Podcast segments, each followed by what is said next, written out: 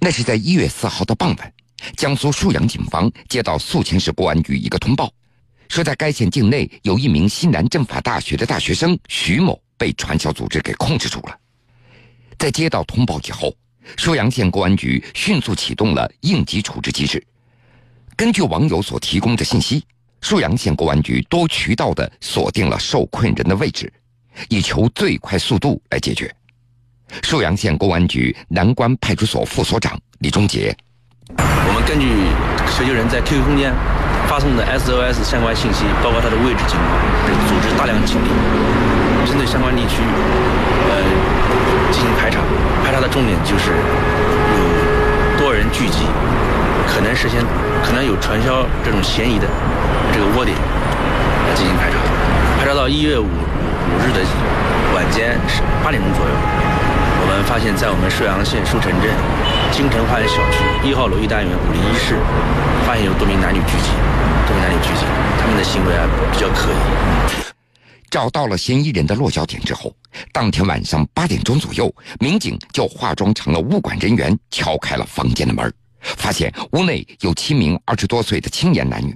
其中一名正是当事人徐某。随后，冲进屋子里的民警将屋内人员给控制住。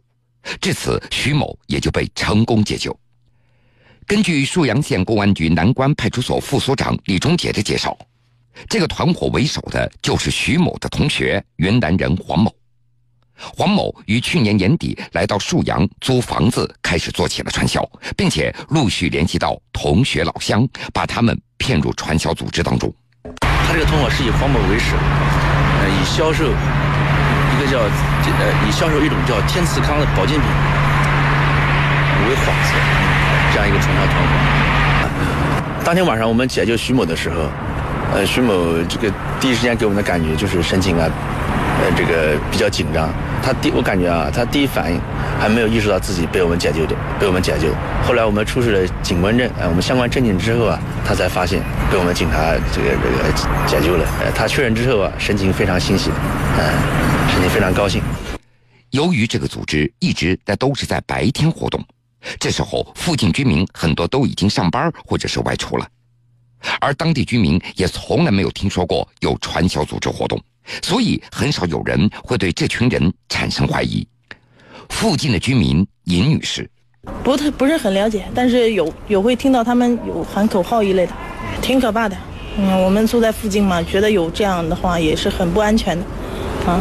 还是感谢那个公安局吧，把这个，呃，一网打尽，挺好的。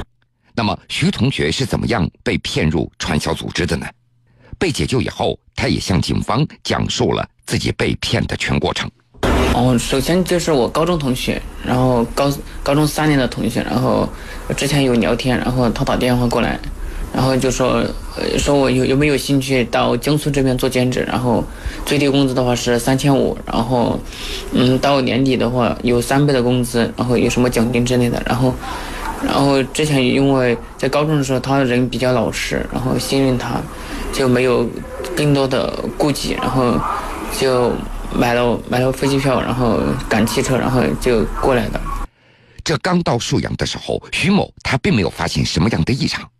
但是到了第二天，突然间情况就不一样了。刚到沭阳的时候，然后就是和和他们一起玩嘛，然后一起打篮球，然后当时的话发现都很正常。然后四号的早晨，然后叫叫叫去，然后去一个去个房屋子里面，然后五楼的五五六楼这样子吧，然后就进屋进屋子里面，然后他们带着我进去，然后进去的时候。就是进到那间屋子以后，然后就门口就有人守着，然后里面的话坐着一群人，然后就在那里，嗯，唱歌，然后握手什么之类的，兄弟什么辛苦了，然后紧接着，然后就就就一个人，然后进来跟我们上课，然后讲三商法，然后顿时的话，真的就是我感觉就是传销的，嗯，当当时我发现是传销的时候，我心里嗯非常的恐惧，很害怕出不来。意识到自己的处境了，徐某他并没有做出过激的反应。因为他知道自己一个人那是绝对没有办法硬逃出去的，必须要找一个时机来求救。然后去新华书店一个偶然机会，然后旁边我看到一个厕所，我就是想想上厕所，然后我去厕所里面，然后他们都有有人跟在厕所，然后门口呢门口有人守着，然后我就在那里，司机的话就把定位和求助的消息，然后发到班群里面，然后等空间空间里面。听得出来，徐某还挺聪明。在厕所，他把自己的定位和求助信息都发到班级当中的微信群里面了。在求助信息发出去以后，徐某所在的学校老师和同学们也就迅速向宿迁警方报了警。随后，沭阳警方迅速出动，并且在二十四小时之内成功的将他给解救出来了。哦，现在现在我心情的话，就是说我出来了，我就是非常的高兴。然后，然后首先的话就是说。呃，还是非常感谢，是在这次，嗯，这次呢就行动当中呢帮帮助我，然后救助我的呃就是民警，然后还有就是，呃重庆那边的学学校呃老师，然后同学们。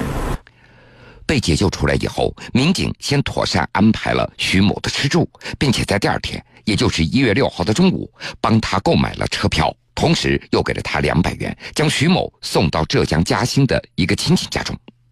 目前案件还在进一步的侦办当中。火眼金睛。